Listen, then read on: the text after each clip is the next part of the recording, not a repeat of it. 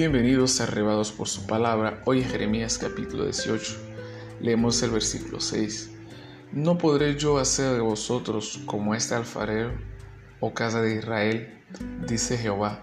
He aquí como el barro en la mano del alfarero, así sois vosotros en mi mano, oh casa de Israel.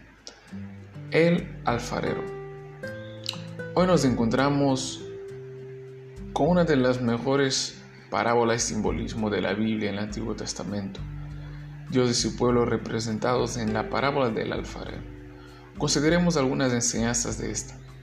Primero, el barro, la materia con la cual va a trabajar el alfarero, la elige él y no al revés. Esto nos enseña que todos pasamos a la existencia y la inclusión del pueblo de Dios por su soberanía y no por nuestra elección, como Cristo mismo lo diría más adelante en los evangelios yo elegí a vosotros y no vosotros a mí.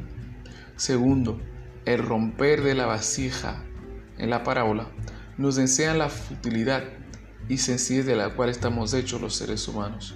Somos frágiles y, no podemos, y nos podemos quebrar a cualquier momento. Tercero, el alfarero tiene el poder para hacer de nuevo todo lo necesario en esta vasija una vez más en destaque la soberanía y el poder de Dios para restaurar a su pueblo, restaurar nuestras vidas. Él todo lo puede hacer de nuevo, recuerdes. Lo estaba prometiendo a Israel en este capítulo que volvería a traer la nación y hacerla fuerte y respetable ante el mundo. Y es todo lo que Dios pretende hacer con tu vida también. Cuarto, dejémonos en mano del alfarero. No cuestionemos su soberanía. Él es un hacedor de arte que no sabe equivocarse. Los mejores acabados, los mejores detalles vienen de sus manos.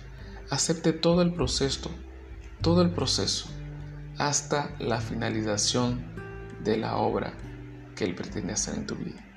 Bendiciones.